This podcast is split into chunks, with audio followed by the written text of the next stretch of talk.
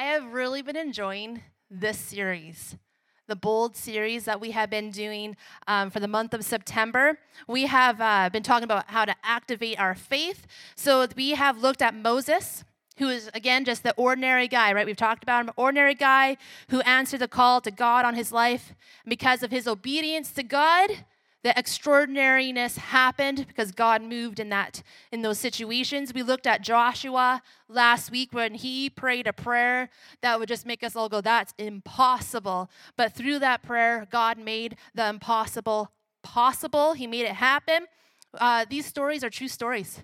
Just because they're in the Old Testament, I heard people say, oh, it's like a history book. It is a history book. It's true history right? It's God's word, it's true history. So these stories we can take and apply to our lives today. I don't we don't just believe the New Testament. We believe the old and the new and that God is alive, his word is alive, living in both. So we have been focusing in the Old Testament and uh, these stories are true. We can apply it to our lives. We put our trust in God, the Father, and out of that, we watch him fight our battles like he did with Joshua. And uh, we watch him answer our impossible prayers. So I'm going to pray again because that, that's how we communicate with God the Father. So, church, let's pray. God, thank you that you are a good God. God, that you are here right now, Jesus. And Lord, I just want to pray Joshua 1 6 for us to be strong and courageous. For you, Jesus, will be the one who leads us into the territories. God, the territories that you have laid out in front of us, the blueprints that you have for us, that we just have to go, okay, this is the step. Jesus, show us the direction. So, God, today I pray that you bring a boldness today, a courageousness today, Jesus places where we might be a little bit timid, God, I pray that you knock that timidness down and that we be strong and bold for you. God, thank you for your word, that it's alive and powerful. And today, Jesus, uh, let me preach your word. God, let our ears be open, let our hearts be open to receive it. And I pray, Jesus, say that you challenge us. Let us let us be let it be a sweet word, but let it be a challenging word. So thank you, Lord. give this to you in your name. We pray. Amen when Brad and I were expecting Sabri, for all our parents, you know, when you're like expecting the child and the child's soon to be born, the most important thing, especially for the mother, what's the baby room going to look like? The most important thing, you got to decorate that room. So when we were expecting, and I knew it was a, I was believing it was a she, we started planning and designing the baby room. And you know, for us ladies, or maybe it's just myself, back then pinterest wasn't really the thing. So google was uh, you googled the like the trends of the baby rooms. So the jungle room came up and the jungle room how cute could it be right? So that's noah's ark. There's another one. There's a jungle room. In the jungle, you would have your baby animals, you would have nature, and you just, I don't know, it just seemed like having your baby in a jungle room must be the thing to do, right? Bring a, it just must have been the thing. But then I kept on Googling, and then that's where Noah's Ark came up. So we can put that picture back up. Noah's Ark. Now, as a good Christian family, you want you want Bible stories painted and plastered in your baby's room. You do. So as we were looking through this, I was like, Noah's Ark wow, that could be a great, great look in our baby's room. A story from the Bible, animals, nature, rainbows, a guy that looks like grandpa. You know, it'd just be a really great environment for our daughter to see all that beauty in our room, right? But the story of Noah, with no doubt, is one of the most beloved, you could say children's stories, but it's most beloved stories of the Bible. Kids play with the animals and the boat and the two by two, putting the two animals together. Tupperware had it down. I used to play with the Tupperware boat and the two by two that stuck together. It was great. And then they hear about it in kids' church, how the animals marched together. And in the end, there was a beautiful rainbow, and the coloring sheets that come home get plastered on the fridges. The rains came, and you can see a picture of Noah and his family all happy, cuddled warm in the boat. And there's animals that are smiling. There's apps for that. There's animals that are smiling. The walrus and the spiders are just like mice, They're just having a heyday. And then there's the giraffes with their long necks that stick out of the top window, and everything's at peace. Anyone else can relate to that story? Yeah, right? Now, the story of Noah and the ark is more than just a children's story. I would not rate it C for children or child. I really wouldn't. I'm just going to say in our old church, we had a picture, if my mom's watching, uh, we had a picture of the ark on our nursery in our church. And I said, Mom, we can't put that up. She's like, Why? It's a beautiful picture. It's God's promise. I was like, There's dead people in the water. She's like, You don't see that. I was like, Duh. We don't see it, so it's still a beautiful picture. But that's what I mean. Rated C Technically, this story is more of a PG 13 or older, depending how descriptive you get with the story. Now, we kidify stories um, from Scripture, which is a good thing. I'm all for this because this is good because we teach the Bible in age appropriate for our children to learn about Jesus. Okay, and that's what they're doing downstairs. I don't think it's Noah's Ark, but uh, if they do, sorry about no, I'm just kidding. I don't think it's Noah's Ark. They're learning some good things. But the real story of Noah and the Ark was not all about rainbows and cute, happy animals. Okay? So today I'm titling today's message, we're focusing on Moa, no, Moa, Noah. It's called The Last Man Standing.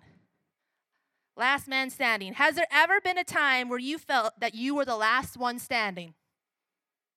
Maybe you feel like that at school when you know right from wrong and everyone's doing it and the doing it is the wrong part. Maybe you feel like within your family or at your workplace, maybe you're the last one standing. Maybe you feel that because of what you see on the news and hope, right, feels like it could just dwindle away. If you've ever felt like that, I can tell you, Noah lived through it.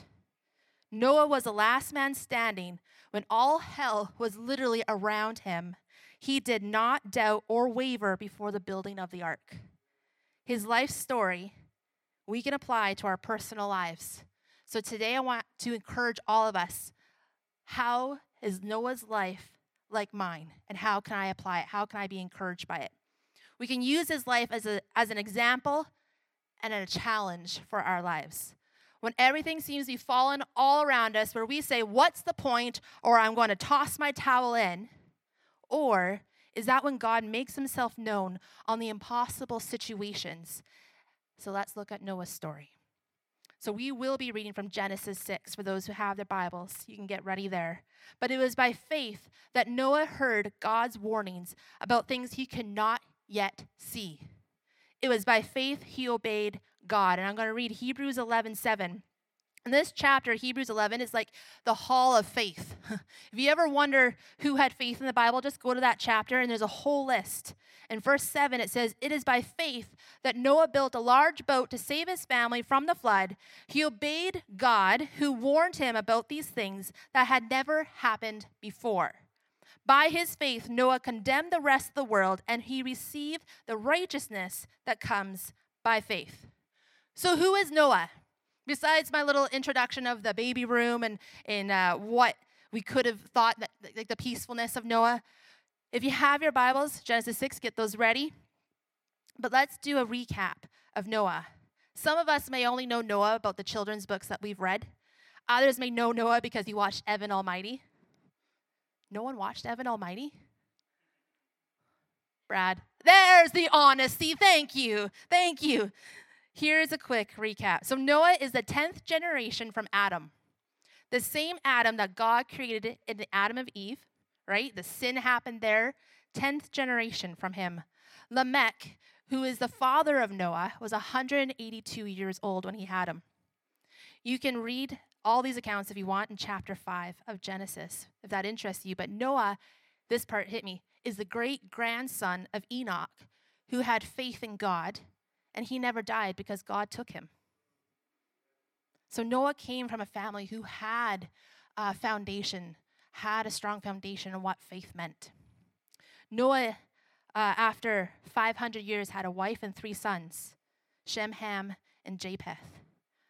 And Noah was the only follower of God left in his generation, which means everyone in his day were wicked and corrupt, and people chose to be wicked and corrupt. It's not like they didn't know, they knew and wanted to be. He lived in the day when the earth was filled with violence. Kind of sounds like you could put ourselves into Noah's shoes, right? He lived in a world in verse 11 and 12.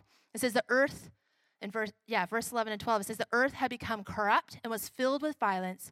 God observed all this corruption in the world for everyone on earth was corrupt. So on repeat the earth was corrupt. And right now we may be thinking oh man this describes our world. This is exactly what we live in. Our, our world is corrupt and, and crazy is happening everywhere. But i want to challenge that. And i challenge that because i think noah had it worse we have corrupt politicians, terrible influencers on TV, and corrupt morals, and the list can go on 100%.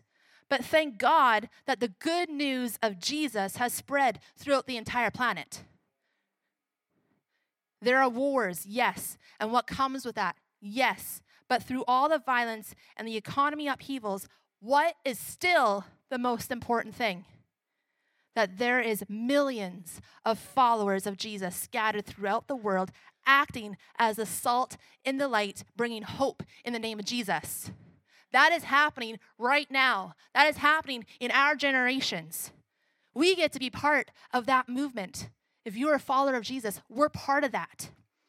Think of it like this What if you came to church today and you're the only one that showed up? You might think, was church canceled? But think about if you went to church today in all of Charlotte County, you're the only one. What if you're the only one that went to church today in all of Canada? How about the entire world? You're the only one that showed up. That was Noah, the only one, the last man standing. Scripture tells us that there was no one left on the world except for Noah, and he continued to press on and have faith in God the Father. Church, if He can do it, we can do it. So we're going to read from Genesis 6, starting in verse 5. And it says, The Lord observed the extent of human wickedness on the earth. And he saw that everything they thought or imagined was consistently and totally evil. So the Lord was sorry he had ever made them and put them on the earth. It broke his heart. And the Lord said, I will wipe this human race I have created from the face of the earth. Yes, I will destroy every living thing, all the people, the large animals, the small animals that scurry along the ground, and even the birds of the sky. I am sorry I have ever made them. But Noah found favor with the Lord. Why? Why did he find favor? What was so different about Noah? It was his faith.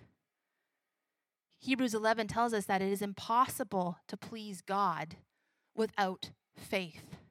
And he was the one that had faith. So we're going to look at three points on how Noah activated his faith. And the first thing that we see is that Noah believed. Obviously, we would say obviously Noah Noah believed, right? He made in the in the hall of faith in Hebrews 11, he believed. But Noah's faith went beyond just believing. This goes right back to a couple weeks ago when I talked about uh, the bungee jumping. I'm still caught on that. If you were to go bungee jumping, church, and you have faith and believe that that cord was wrapped around your ankles and you believed in that cord, but for that cord to be activated, you have to step off the platform for it to be activated. If you don't step, you believe that that cord's going to do what it's going to do, but you haven't activated your faith unless you take that step. The same is with faith.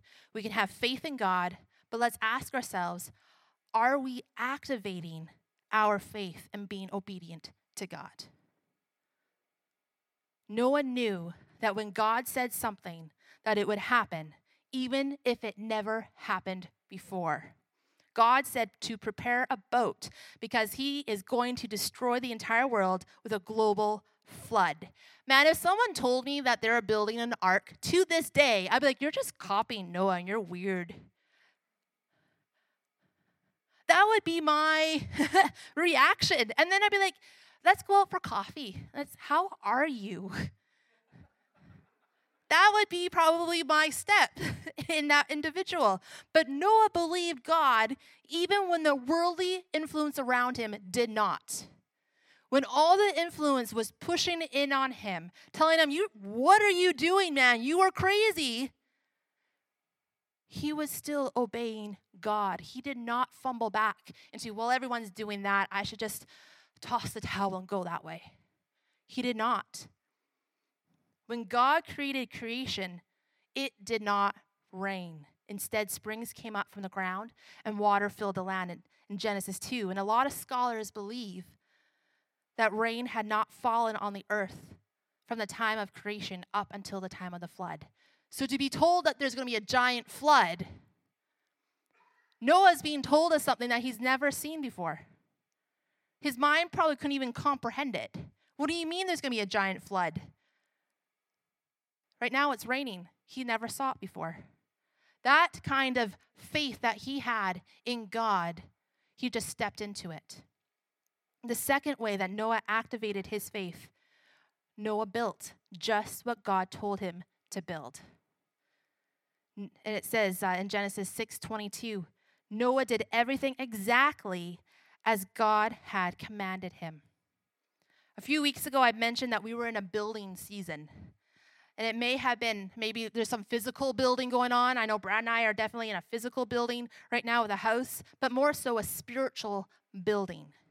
We may believe in Jesus and know him to be our Lord and Savior, but there is more to it than that. There is our faith that needs to be activated to actually have a true living life with Jesus, our Lord and Savior. You may need to ask Jesus, what, what does that look like? What does that mean? But once you know it, then jump. Don't still hesitate on that platform and go, Well, I need to pray about what you just told me, God. Jump. Have that faith. Will it be uncomfortable? Yes, because it's new, right?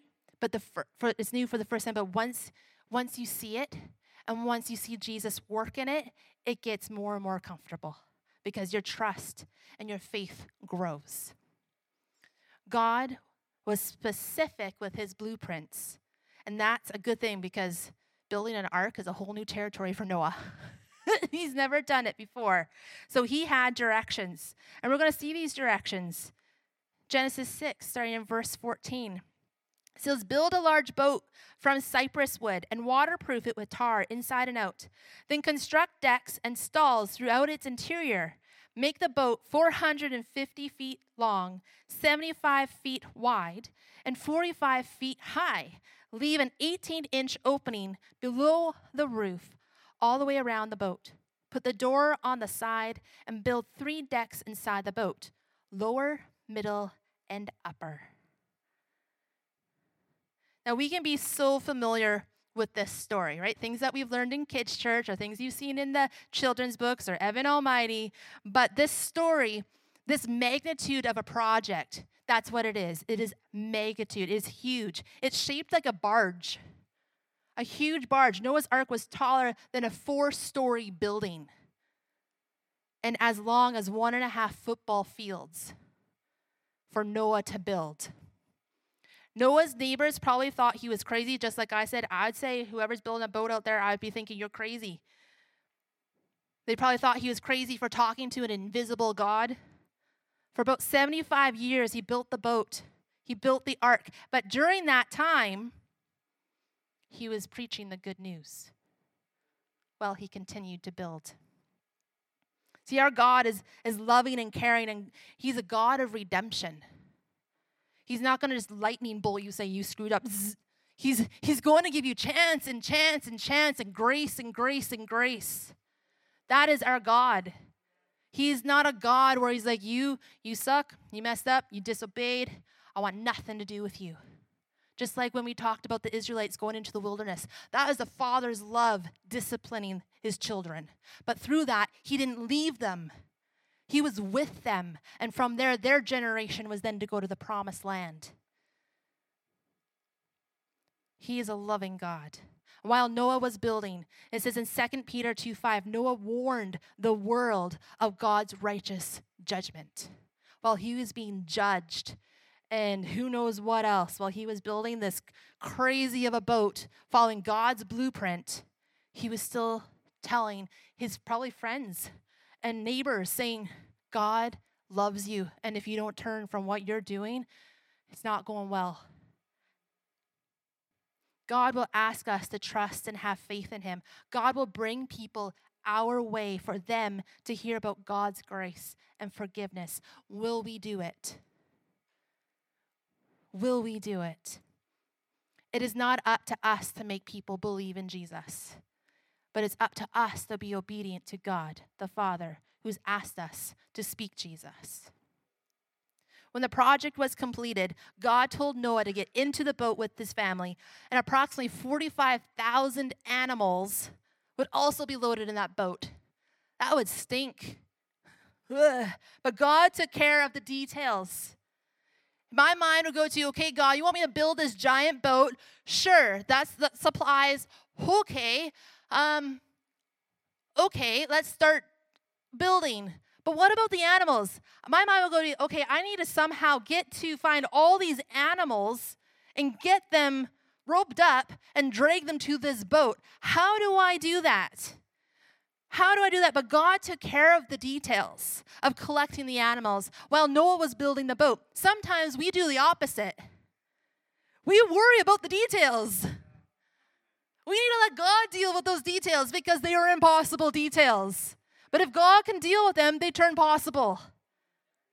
We worry about the details where we have no control over the situation, but then in doing so, we'll neglect what God has asked us to do. Like Noah, we can concentrate on what God has given us to do and leave the rest up to God. We see that happen in the life of, or we saw that happen in the life of Moses, where God always provided a way. When they were stuck at the Red Sea and all the Israelites are freaking out, and Moses goes, Just stay calm. And then he goes, Oh God. and God's like, Just stay calm. I got this. I got the details. We saw that in the life of Joshua where he fought. And we see that now with Noah and building the ark. The flood waters came, it rained for 40 days and 40 nights. Now in kids' church, 40 days, 40 nights, and everyone's happy. No, it was longer. The water was still there after 40 days and 40 nights. It was over a year before they could exit that boat. That is patience upon patience upon patience.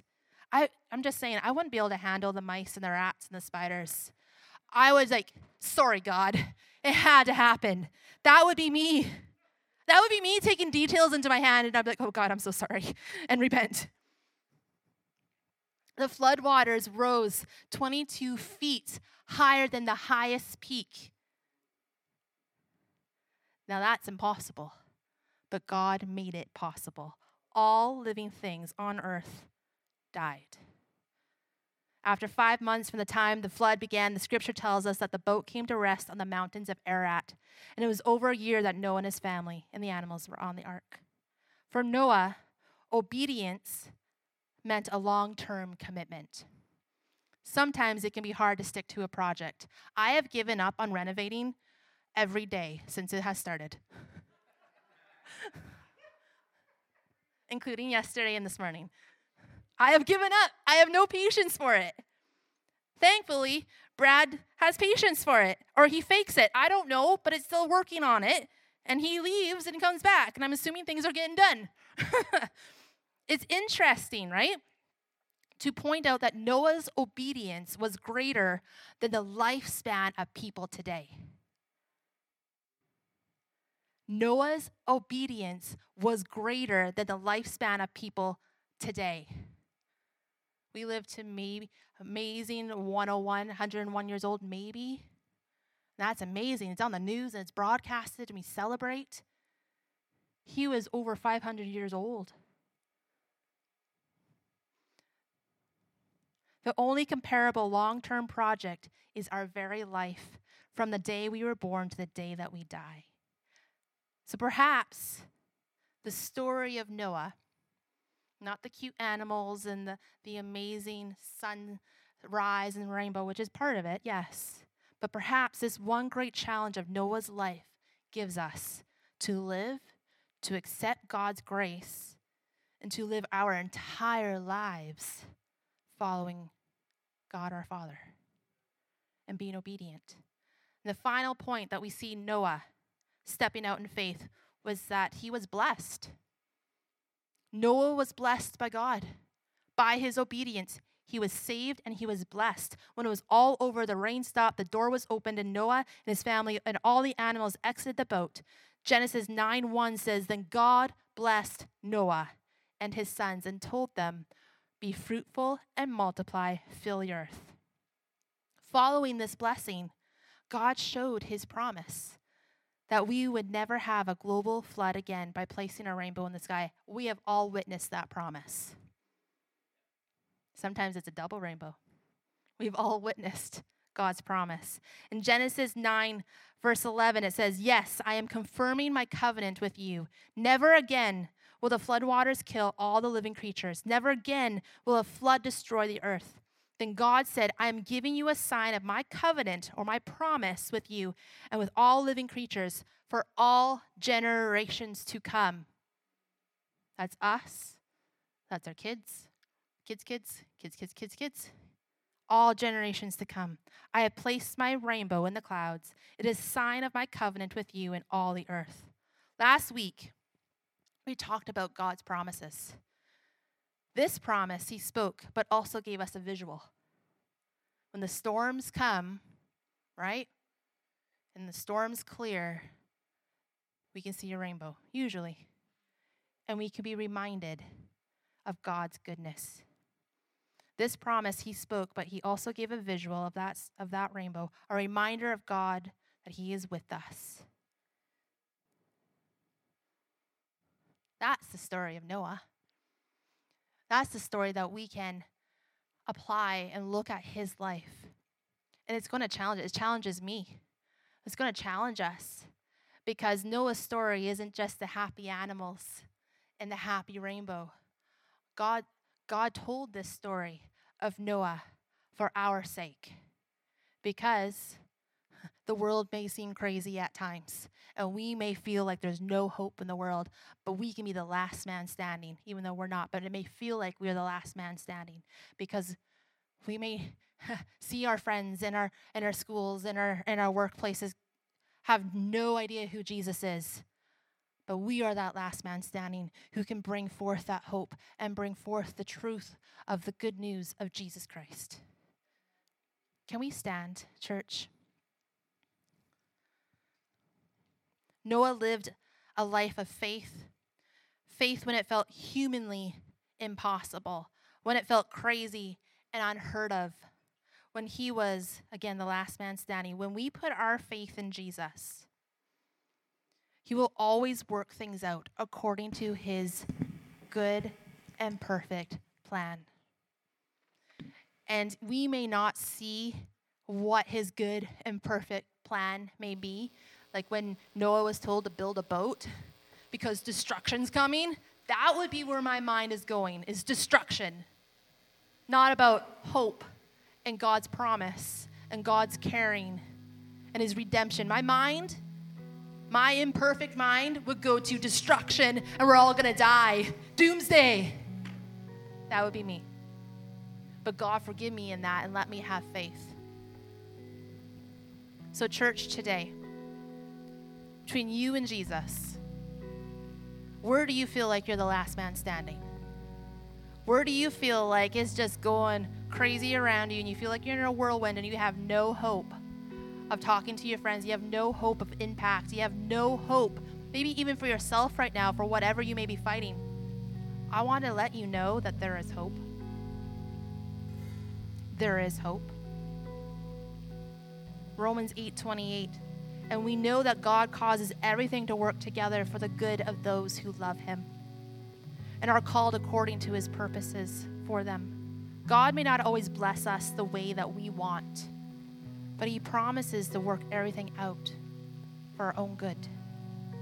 God promised to never again destroy the world with a global flood, flood, so He won't be commanding anyone to build arks again. But what is He asking you to do to step out in faith? What is He asking you? God sent his son Jesus to be our Savior. If you look at the story, the ark or the boat could be symbolic of Jesus. Noah and the people went into the boat, and he was calling out, saying, Guys, repent, turn to God, and join me. But he was obedient, and he got into the boat, and he was saved. His family was saved. Today, church, we need to have faith of action. We need to have bold faith to go against what culture and what other things that could be happening around us and stand firm in the promises of God. And I would like to pray for us. And if you're here today and you've never asked Jesus to be your Lord and Savior, you've never asked Him to forgive you, you've never asked Him to live life with you, today is your day. I want to give an opportunity. And every Sunday, church, I will always give an opportunity. And if you're here and you maybe you have asked Jesus to be your Lord and Savior, but it's been years ago and you've just you trickled off onto another path and you want to come back and start off new, today's your day. Jesus has never left you. You've never lost your salvation in him, but you can renew the way you're doing life with him. So today, church, with all eyes closed, my eyes are open. And if you want to ask Jesus to be your Lord and Savior, if you want to ask Jesus maybe to even renew your life with Him, to get on the right path, to get onto the boat, that's you. Can you just stick your hand up so I can see who I'm praying with today? Yes, I see you. Amen. Is there anyone else? So we're going to pray. And we're going to have a conversation with our Lord and Savior.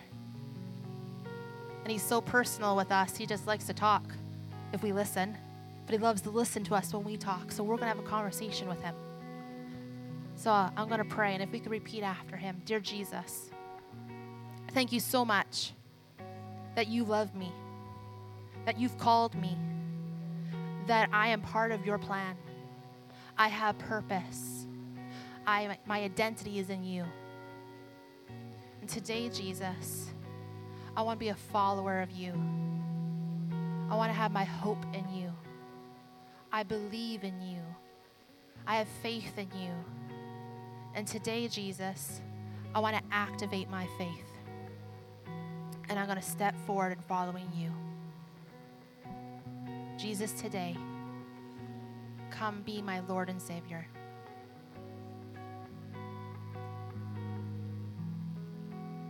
Right now that Jesus is saying yes. His Holy Spirit's here. For everyone here today, Jesus, I pray that this this word from you, God, that it would be a challenge to our heart and not out of, uh, oh man, I messed up, but out of, oh yes, I can do this. So today, Jesus, give us the courage, give us the bravery like Noah did, to stand up against everything that could have come against him. And he stood his ground and he built something that was technically impossible to build. And he built it out of obedience to you. And so today, Jesus, we ask, where can our hands work? Where can our feet go? What can our voice boxes say, Jesus? Because we want to be that for you. God, thank you that we are here today, God. I just pray a special blessing for each and every one here today, Jesus, that each of us takes something home today. And God, remind us to stay activated.